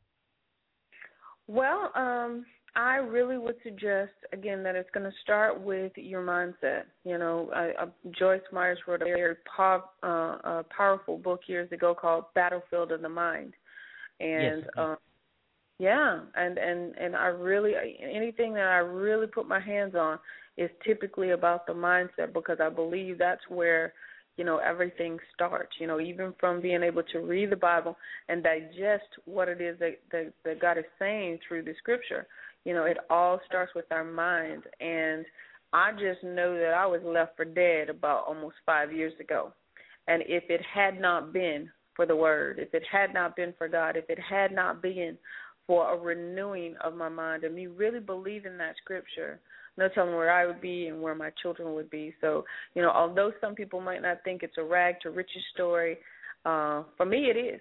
Because for me, you know, rich is is relative. It's not just about financial richness because there's people who have all the money in the world and have poor health and I don't know how rich they are. You know what I yeah. mean? There's people in the world that have a lot of money but you know they're depressed and and they want to die. And uh i don't know how rich that is but you know when you have someone who's rich in, in joy and rich in spirit and you know able to uh be self sufficient and take care of a family of, of of four children and a person that has you know definitely so much uh, incredible potential and possibility you know I, I believe that's a rags to riches because i know where i came from. Amen to that Amen to that. Uh, well, I, I can't agree with you. Uh, couldn't agree with you any more than what you already said. Uh, we're going to take a quick break, and when we come back from this break, we're going to be talking more with Shanon, and we're going to really be talking about her book, "Get Over Your BS." And I know you, you know, she has some exciting things in that book. So stay tuned, and we'll be right back. Hi. I'm looking to save in insurance. You don't want to deal with a lot of flippity flab or mumbo jumbo. Sounds like you need to name your price. No gobbledygook. Never. Do I still get all the dag nubbit coverage I need? Sure. We give you a quote and you can adjust your price up and down to find something that works for you. This thing is Okie McSmoky Skiddly Doo. Great! I think. Diggity. Oh. Still not sure. The Name Your Price tool. Only from Progressive. Call or click today. Thanks to the venture card from Capital One, we get double miles on every purchase, so we earn the trip to New Orleans twice as fast. We get double miles every time we use our card. No matter what we're buying. I'll take it. Since double miles out of fast, we can bring the whole gang. It's hard to beat double miles. Have you seen cards? Oh! Get the Venture Card from Capital One, Money Magazine's best rewards card if you aim to rack up airline miles. What's in your wild? Hi, may I help you? Yes, uh, I hear Progressive has lots of discounts on car insurance. Can I get in on that? Are you a safe driver? Yes. Discount. Do you own a home? Yes? Discount. Are you going to buy online? Yes. Discount. Isn't getting discounts great? Yes. There's no discount for agreeing with me. Yeah, I got carried away. It happens to me all the time.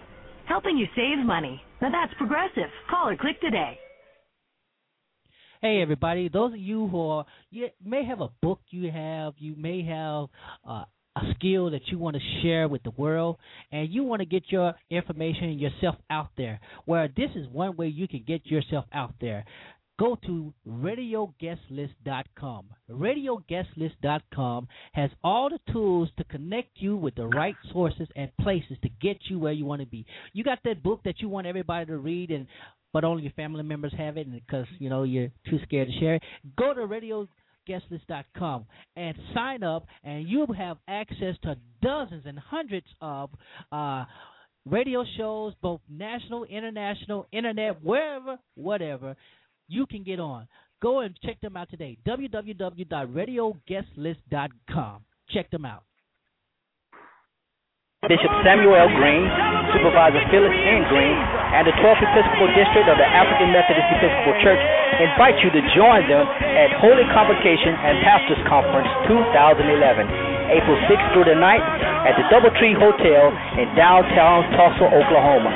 This year's theme is Walking in Your Spiritual Authority. Get ready for exciting and excellent preaching, teaching, and singing from some of the premier preachers and workshop presenters and psalmists in the kingdom. Guest preachers include Reverend Dr. Floyd Flake, Bishop Adam J. Richardson, Pastor Jamal H. Bryant, Bishop John R. Bryant, Reverend Jasper Williams Jr., Dr. Jessica K. Ingram, and Dr. Walter T. Richardson. Special music provided by Psalmist Lowell Pye and the 12th Episcopal District Mass Choir.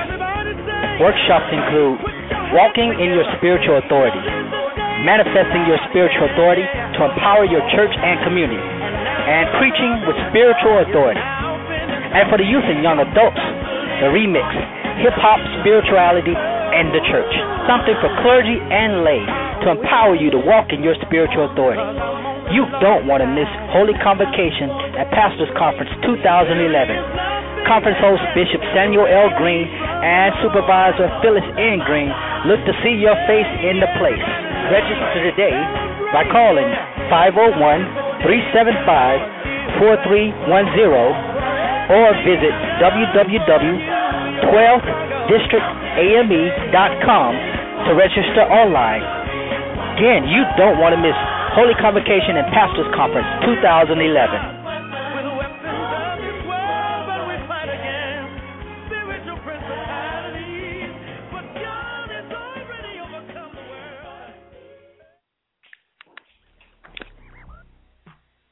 All right, we're back. Zero of the day, Pastor Lorenzo Neal, and I'm joined this hour with uh, my very special guest, Shanon Nelson. Uh, Shanon Nelson International, author of the book Get Over Your BS. Call 917-388-4293 to get on the air. And uh, while, I'm, while I'm thinking about this, uh, those of you guys who you have ideas, you have things that you want to get out, uh, shoot us a line. Let us know. You know, share with us some topics or some things you may want to hear us talk about on Zero Out today. We love it. We're open to it, and as I always say, I appreciate you, your support, your comments, all that you do help us to grow and uh, go into things that God wants us to do. As I said before, we are joined live here with Miss Shanon Nelson. Uh, she is an entrepreneur. She is a professor. She is a keynote speaker. But most of all, she is a woman of God. She's an author too. She's a woman of God, mother. All that. Did I miss anything? Let me know. uh, you you got them all. uh, awesome. And uh, Shanon, now uh, I want to spend this uh, this the last part of this segment uh, talking about your book, Get Over Your BS. I want you to tell the audience what the book is about. Tell them why they should buy it too, but you can say that you know. But tell them what it's about. Tell them how what led to it, uh, uh, and and all of that pertinent information. Okay, no problem. Um, well, the book is actually well, I'll say what led to it. I, I went through a, a pretty horrible divorce about almost five years ago. So I always tell people I'm a divorce survivor because anybody that has gone through a divorce understands how tragic that is, not only for parties involved, but definitely small children. And my children were really small at the time; they were getting ready to enter, um, you know, pre preschool and um, and uh, kindergarten. So it was really, a, you know, real pivotal year for them. And um, so it was, you know, and I talk about this in the book, but it was it was one of the most difficult times, if not the most difficult time of my life. I've I've I've gone through storms, I've gone through adversity, I've gone through challenges, I've gone through disappointment, but that that was something that that almost destroyed me and um destroyed the vision that even God had, you know, for my life. And so I think sometimes we get so committed to man or so committed to a man that um you know sometimes people in our lives can become idols although we're not trying to do that but they can become idols because really nobody's supposed to have that position in your your life but God. And I find you know that's probably why it's so difficult for a lot of women to forgive after a man has left or or done something that is grievous because they they really do you know condi- unconditionally love and and and and and and that was just a case right there but i went through that uh walked through a, a season where i really had to inter- become intimate with god because my mom is you know or at the time she grew up um I, she raised me was a licensed ordained minister my father was a deacon in the church and pretty much I mean, I started preaching when I was 16. Pretty much groomed. For real? You did? Me too. Yes. Actually, I was 12. You know, I got licensed when I was 16. uh, awesome. No, I, I wasn't licensed, but I did preach during Youth Sunday once, you know.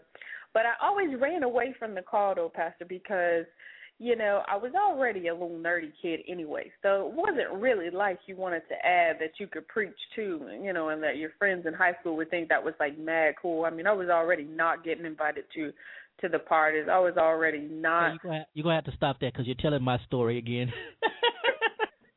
hey, I was not. I already didn't have a boyfriend, so you know that was just gonna make me even more weird and and picked at and and so um I ran for the call for many years and really just decided that you know I knew exactly how I wanted my life to go. I wanted you know 2.5 kids. I wanted a husband that was you know pretty successful, and I was going to be this you know successful uh corporate type chick or or even an attorney and you know we were going to drive this Mercedes and we were going to be millionaires and you know we just had it all planned and um I think when God says okay you're going to either obey me and stop playing the fool, or it's going to be very difficult. And not that, you know, people hear that and say, oh, God would do that. It's not that, you know, God would just punish us.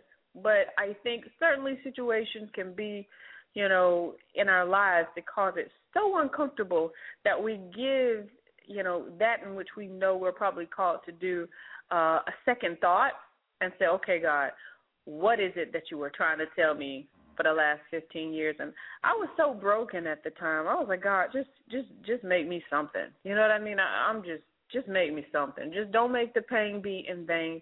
Just just just have it me have this not be in vain and and at least if, you know, I can't, you know, save my marriage, allow me to be a vessel to help bless other people's marriages and and and help, you know, by sharing my story other people stay together because a divorce is just not it's not a good thing and and I stayed single this long um because I I refuse to get it wrong a third time. I mean, it must be the will of the Lord for me um to do it again and and I don't know. I tell guys all the time, I don't know. How would you I don't know.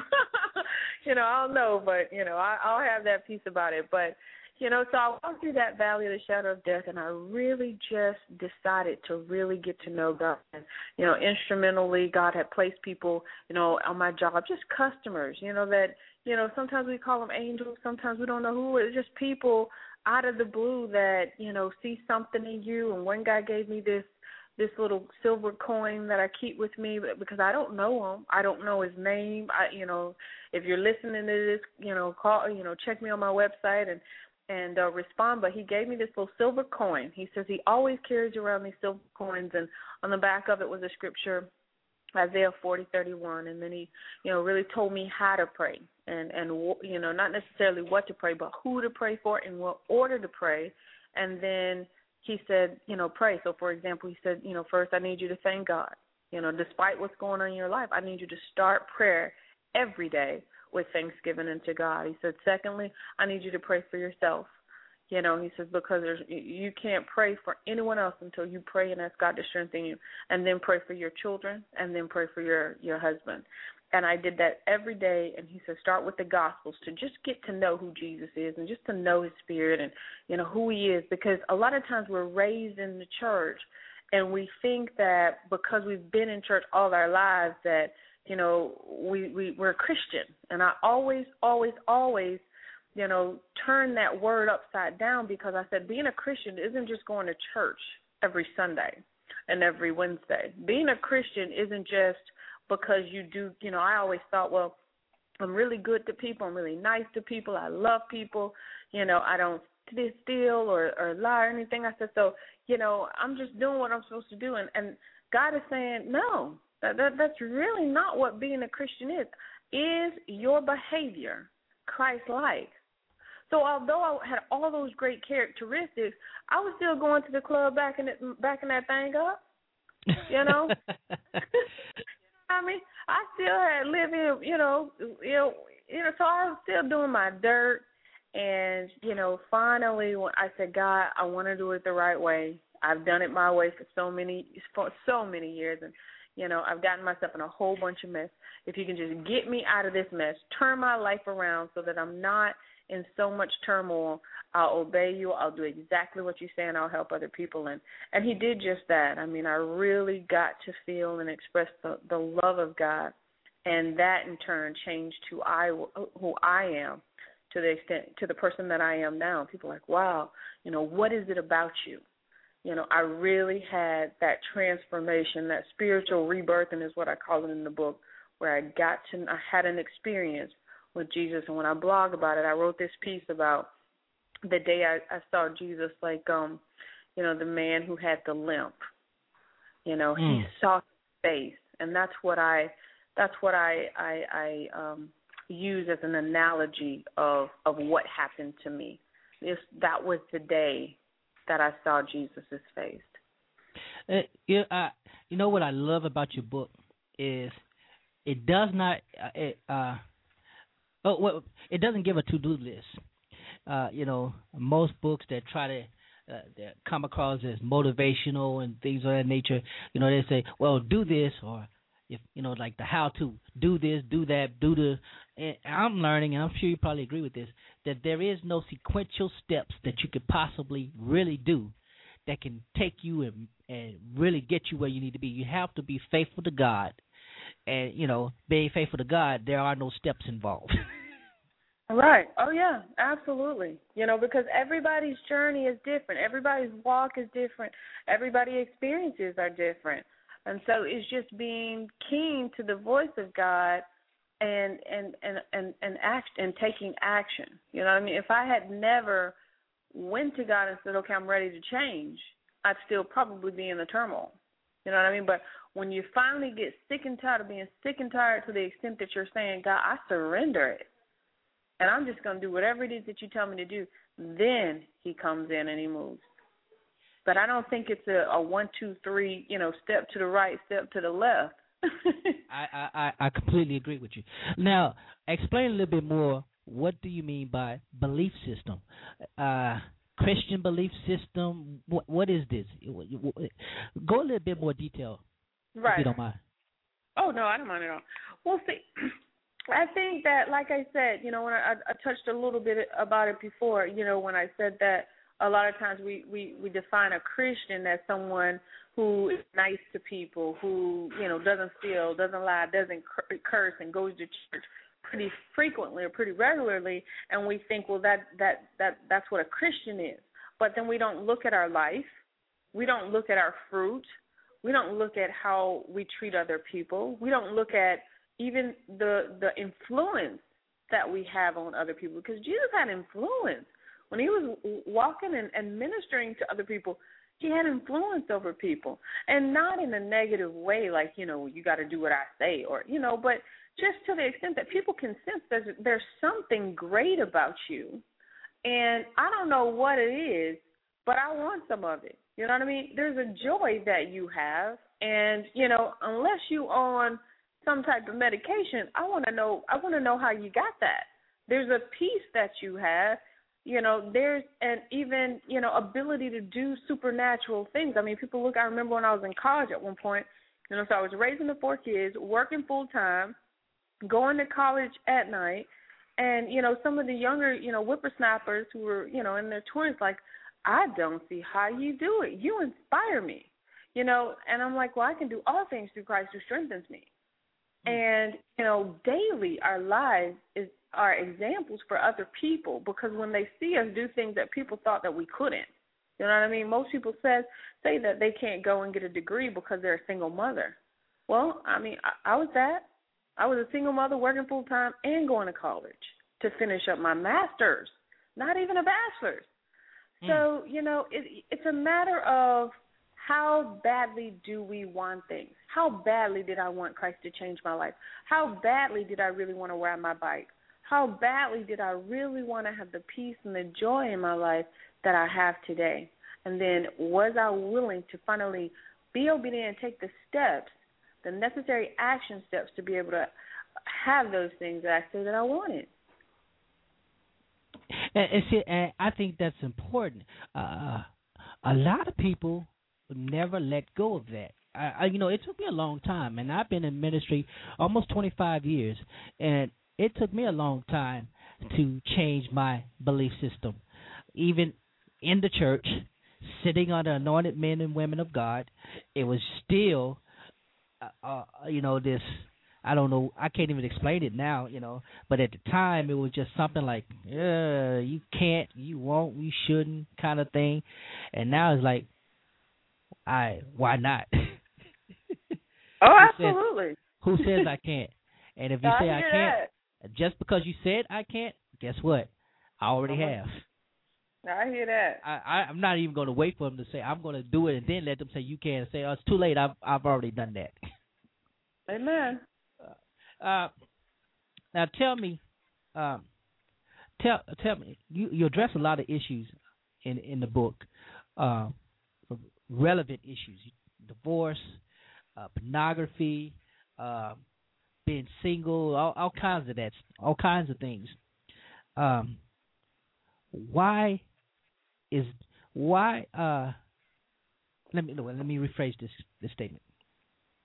Why do you think people don't want to confront those issues? Well, now we're talking, especially in the church. You know, we'll talk about divorce to a degree, but we won't talk about divorce. We won't talk about pornography addiction. We won't talk about uh, sexual addiction We won't talk about all these other issues that keep us, that bind us from really going forward. Do you want to touch on that just a little bit? Sure. And I do actually. And I had, you know, this particular pastor, true story. I'd asked him to um, endorse the book, and at first he said that, you know, he would, and um, you know, I gave him a copy and he felt good about it. You know, felt good about it. The spirit, you know, felt felt great. And then he actually is a friend of mine on Facebook, and I had posted a few posts about sex and and and couples because I had one a friend of mine who's who's also a um you know a minister and you know he kind of made it you know he kind of made it seem like a woman who didn't have sex but was still desiring sex and allowing you know to some extent you know i mean not actually going to that level but to some extent some things that that i still think are are are compromising let's just put it that way as opposed to a woman who did let's say have sex every three years or so, every seven years. And not that I'm condoning you go out and have sex. I mean, everybody, you know, do what you know that the word tells you to do. I mean, it's not a matter of if if they're wrong, but I was just saying that my argument was that they were both just as wrong, and that there's no sin greater than the other. Well, anyway, he didn't like the discussion whatsoever. He didn't feel that we should be talking about sex like that as a minister, and he felt that you know I needed to I needed to make a choice if I wanted to be a mentor or if I wanted to be a martyr. And, you know, I just felt like these are things, you know, that people are dealing with on a daily basis. And if they can't count on the clergy to clear it up for them, who can they count on? Because many of them certainly aren't going to their pastors. You know, I just posted a stat once uh months ago about pornography um, in the church, you know, so Christians who also still had pornography addictions. And I had a young lady in her 20s send me a private message and she thanked me for being able to talk about it and putting it as a post. You know, it had over almost, you know, 150 comments on it. And, you know, she thanks me because she says, I can't go to my pastor with that. Can you imagine how intimidating it must be to go to your pastor and not want to be judged every single Sunday and every single Wednesday you go to church? Yes, yes. Yeah, so a lot of them don't have the courage to go and and share this kind of thing with their pastor. But if there's somebody online or somebody in their path that can pray with them, because it wasn't like she was asking me to condone it. She just said, you know, can you help me? And I mean, you know, I went all out to give her support to be able to battle this because this was something that my ex husband struggled with. So well, of course, you know, well, as a pastor, I, I've struggled with uh pornography addiction. I, you know, and the offset of that is you know, masturbation and all of that that stuff.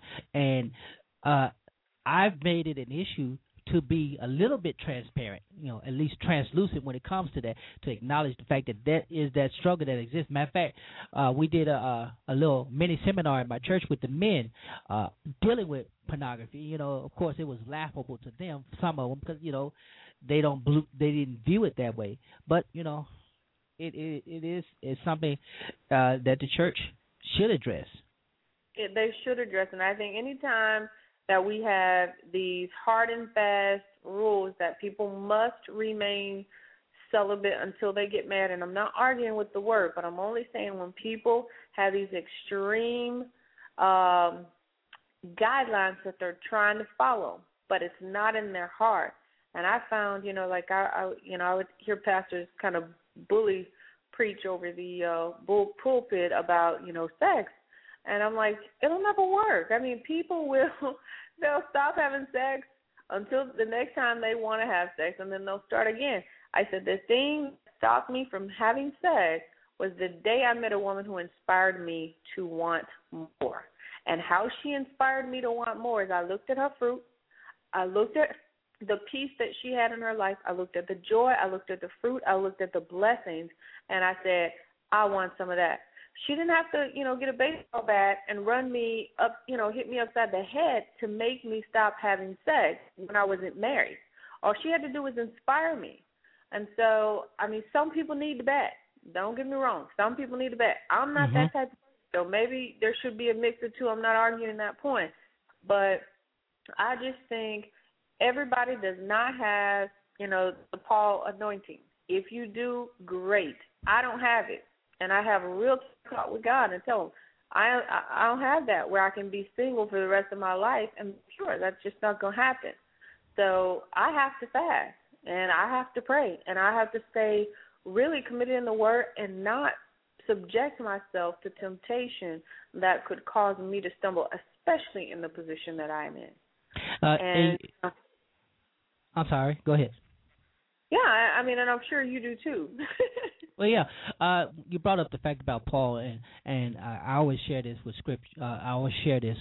Uh, often talk, oftentimes Paul says this in his own writing. Says, "I'm speaking with you as a man and not of God. This is the command of men and not of God. And I'm writing to you this way so that you can understand. Um, you know that yeah, this is the word. I'm, I'm speaking for God, but I'm speaking in terms that you can understand, in man's terms that you can understand, because I want to be, I want you to be empowered. And I think a lot of times, uh, in especially in contemporary church, you know, we want to be eased. We want to, we want to be pleased. We don't want to be, uh, we don't want to be shaken. We don't want to feel uncomfortable as pastors, as mem- lay- clergy, as uh, as laity. We don't want to feel uncomfortable because that forces us to confront our God and our sin. And you know, how else can you change your belief system? I mean, look how, look what God had to deal with with the uh, children of Israel in the wilderness. their stubbornness and their stiff neckedness. You know, he had to kill them off before they could get into the promised land. right. Uh, oh, that's just my two cents. But it's absolutely true, and I, I thank you for clearing that up because I never really heard it preached like that. That you know he he did this as as man. I never really. I mean, I need to study that a little bit more because I never really heard it preached that way. A lot of pastors preach it as you know this is this is this is what you know we should strive to as as as singles and to be excited. And I'm not saying that you know my focus is laser focused on kingdom work, and it does keep you out of a whole lot of trouble, you know, because you are fo- focused on on on what you're supposed to be doing for God. And uh, some men even are intimidated by that, and and that just tells me that that's not the one. Because I'm saying if you don't have something going on that you know also is bringing God glory, then then you're not the one. And I, it's I, just- I, yeah, I, I completely agree. All right, now Shanon, we- we're, we're running out of time, and I want you to tell the people how can they get in touch with you, how can they get your products or your services, uh, give them your website, all that stuff. Go ahead.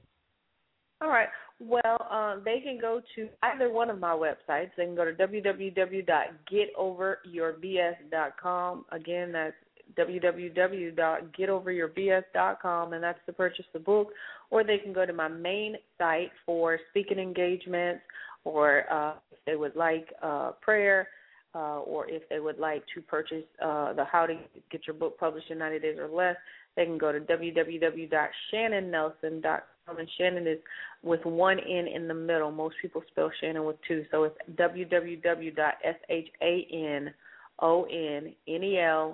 www.shanonnelson.com. Again, www.shanonnelson.com. And, and if you still have trouble, find me. I'm a friend of uh, Pastor on, on Facebook. Yeah, she's my can- Facebook friend. or you can Google my name, Shanon Nelson. You're bound to find something. I'm there. I'm all on Google. so do- am I. Sometimes, but not the good stuff. all right. Look, Shanon, I I really appreciate you for joining the show. This has been, an also show I struggled during the first hour because I uh the guest I had wasn't able to make it, so I had to do commentary, and yeah, I'm a little on weak on the side of the commentary, but uh you you You should have texted me and told me I would have come on early because I, Uh, I had looking down, keep looking down for the time because I was multitasking as usual.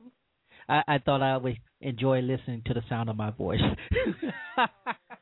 Well, you do have a lovely voice, Pastor, and I just thank you again uh, immensely for having me on the show. And I, I hope that you'll invite me again.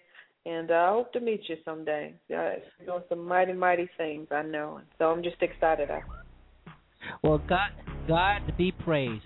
And uh, again, thank you, Shanon, for joining on the show. Listen, we appreciate it. It's another good show. Uh, for those of you in the Jackson, Mississippi area, get ready.